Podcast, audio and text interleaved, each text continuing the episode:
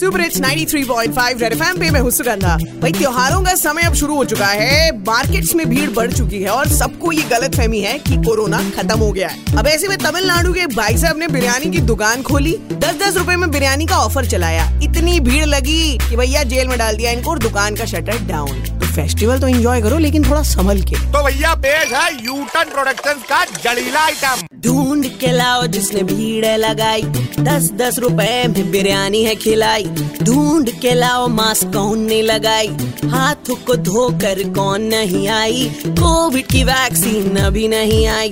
भुलाना तू प्रिकॉशन जो पीएम ने बताई। मार्केट में अब रौनक है आई। भुलाना तू प्रिकॉशन न करो तुम ढिलाई फॉलो करो नॉम न करो तुम ढिलाई फॉलो करो नॉम शॉपिंग और आउटिंग अब नहीं रुकना। ना ना।